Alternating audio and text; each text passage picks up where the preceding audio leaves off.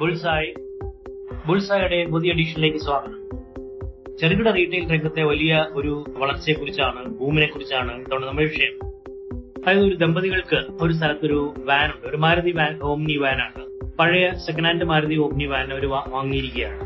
അപ്പൊ ദൂരെ ഉള്ള ഒരു ഫിഷിംഗ് ഹാർബറിൽ അവർ പോകും രാവിലെ അതിരാവിലെ എണീറ്റ് ആ ഫിഷിംഗ് ഹാർബറിൽ പോയി മീൻ എടുക്കും നാട്ടിൽ കൊണ്ടുവന്ന് വാനിന്റെ ഡിക്കിയിൽ പ്രദർശിപ്പിച്ചത് വിൽക്കും. അപ്പൊ മീൻ വിറ്റ് യാതൊരു പാരമ്പര്യമുള്ളവരല്ല. അപ്പൊ അതൊരു ആയിരം രൂപയുടെ മീൻ എടുക്കാൻ പോയിട്ട് അത് രണ്ടായിരം രൂപയ്ക്ക് വിറ്റാൽ തന്നെ ലാഭമായില്ലേ? ഒരു ദിവസം ആയിരം രൂപ കിട്ടിയാൽ തന്നെ ലാഭമായില്ലേ എന്ന് വിചാരിച്ച് ഉള്ള ഒരു ബിസിനസ് ആണ് അത് വലിയൊരു പണക്കാരനാവാനോ ഒന്നും അവർ പ്രതീക്ഷിക്കുന്നില്ല. അപ്പോ അങ്ങനെ ഒരു ജീവിക്കാൻ വേണ്ടിയുള്ള ഒരു ബിസിനസ് എന്ത് ചെയ്തും ജീവിക്കുക ബിസിനസ് ചെയ്ത് ജീവിക്കുക എന്നുള്ളൊരു സ്ഥിതി ജാതി മതമൊന്നും നോക്കാതെ അതിന്റെ സ്റ്റാറ്റസോ മറ്റു കാര്യങ്ങളോ ഒന്നും നോക്കാതെ ഇപ്പോൾ വ്യാപകമായിട്ടുണ്ട് അത് മീൻ കച്ചവടം ചെയ്യും ഇറച്ചി വിൽക്കും. അങ്ങനെ എന്ത് ബിസിനസ് കഴിഞ്ഞ രണ്ട് വർഷത്തിനിടയ്ക്ക് വന്ന ഒരു മാറ്റവും കൂടിയാണ് അതായത് ബിസിനസ്സിൽ അല്ലെങ്കിൽ ഇമാതിരി ബിസിനസ്സുകളിൽ യാതൊരു പാരമ്പര്യവും ഇല്ലാത്തവരും തുനിഞ്ഞിറങ്ങുന്നുണ്ട് അല്ലെങ്കിൽ നനഞ്ഞ് ഇറങ്ങുന്നുണ്ട്. പുതിയ പിള്ളേരാണ് ഇതിന് പിന്നിൽ. ബിസിനസ് ആണുങ്ങളുടെ ഏർപ്പാടായിരുന്ന കാലവും പോയി. അവിടെ ഇപ്പൊ പെണ്ണുങ്ങൾ ബിസിനസ് നടത്തുന്ന അതായത് പ്രത്യേകിച്ച് മീൻ കച്ചവടം പോലുള്ള ബിസിനസ്സുകൾ നടത്തുന്ന ഒരുപാട് കടകളുണ്ട്. അതായത് രാവിലെ പോയി മീൻ എടുക്കുന്നതും ആ മീൻ വിൽപ്പനയ്ക്ക് നേതൃത്വം കൊടുക്കുന്നതും ഒക്കെ ഒരു ഒരു ഒരു സ്ത്രീയാണ്. അവരുടെ വലിയ മുട്ടാളന്മാരായിട്ടുള്ള ആണുങ്ങളൊക്കെ അവരുടെ കടയിലുണ്ട്. അവരൊക്കെ മീൻ വെട്ടി വിൽക്കാനും ഒക്കെ ആയിട്ട് നിൽക്കുന്നു. അങ്ങനെ അങ്ങനെ ഒരു മാറ്റം തന്നെ ഉണ്ടായിട്ടുണ്ട്. അതായത് ബിസിനസ് ചെയ്യുന്നത് ആണുങ്ങൾ തന്നെ വേണമെന്നില്ല. പെണ്ണുങ്ങളും ഒക്കെ അതും ഒറ്റയ്ക്ക് ആണ് ഭർത്താവിന്റെ കൂടെ ആയിട്ടല്ലാതെ സ്വയം സ്വന്തം എന്ന നിലയിലും ഒക്കെ ചെയ്യുന്ന സ്ഥിതി വന്നിട്ടുണ്ട്. അതൊരു വാസ്തവം പറഞ്ഞാൽ പഴയ കഥാപ്രസംഗക്കാരുടെ സൈഡിൽ അവിടെ കൂടെ ഒരു സിമ്പൽ എന്ന് നമ്മൾ പറയേണ്ട അതാണ്.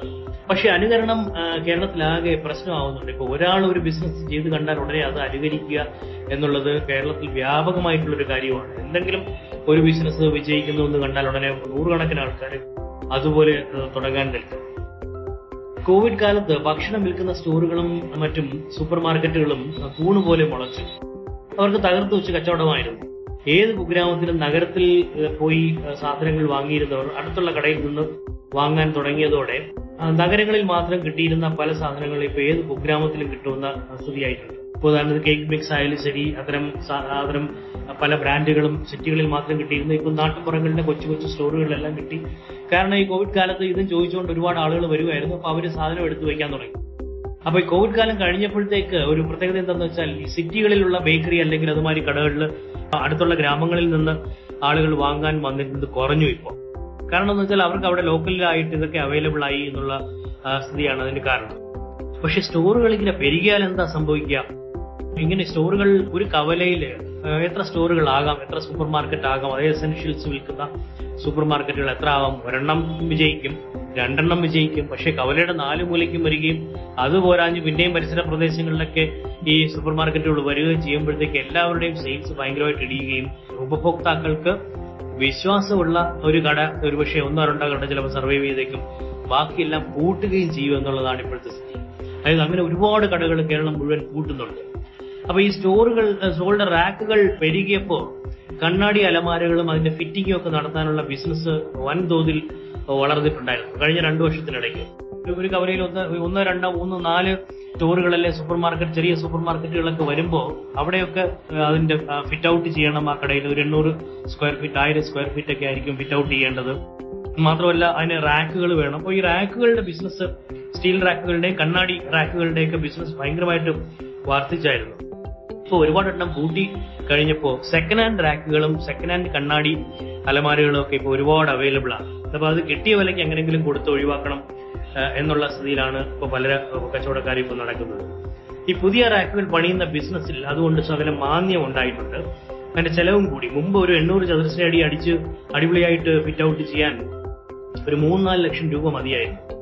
ഇപ്പൊ സ്റ്റീലിന്റെ ഒക്കെ വില ഇരട്ടിയിൽ കൂടുതലായി. അപ്പൊ ഇന്ന് പക്ഷേ ഒരു എണ്ണൂറ് സ്ക്വയർ ഫീറ്റിന്റെ ഒരു സ്പേസ് നല്ല രീതിയിൽ ഫിറ്റ് ഔട്ട് ചെയ്യാൻ ആറേഴ് ലക്ഷം രൂപ വേണമെന്നുള്ള സ്ഥിതിയുണ്ട്. ഇലക്ട്രിക്കൽ ഫിറ്റിംഗ്സും എല്ലാം കൂടി ചേർത്താണിത് പത്തോ പന്ത്രണ്ടോ പ്രവാസികളും നാട്ടുകാരും ചേർന്ന് ഒരു ബിസിനസ് തുടങ്ങുന്ന അവരെല്ലാം കൂടി കോൺട്രിബ്യൂട്ട് ചെയ്ത് ബിസിനസ് തുടങ്ങുന്ന ഒരു മോഡൽ ഇപ്പോൾ വളരെ വ്യാപകമാണ്. ഒരു പത്ത് പേരുണ്ടായിരിക്കും ഒരു പക്ഷേ ആർക്കും നഷ്ടമൊന്നും വരില്ല. അങ്ങനെ ഒരു ഗുണമുണ്ട്. കാരണം കൂട്ടിപ്പോയാലും എല്ലാവരും ഓരോരുത്തരും നിക്ഷേപിച്ച എമൗണ്ട് ലിമിറ്റഡ് ആയതുകൊണ്ട് ആർക്കും വലിയ നഷ്ടമില്ല എല്ലാവരും ഏതെങ്കിലും ഒരാൾ തകർന്നു പോയി കുത്തുവാള എടുത്തു പോയി എന്നുള്ള സ്ഥിതിയില്ല മുതൽ മുടക്കി അധ്വാനിക്കുന്നവന് ഒരു- ദിവസത്തെ കൂലിയെങ്കിലും കിട്ടണ്ടേ? അയാൾ മുതൽ മുടക്കി പിന്നെ അയാൾ കടയിലിരുന്ന് ബിസിനസ് ചെയ്യുന്നു. അയാൾ അധ്വാനിക്കുകയും ചെയ്യുന്നു.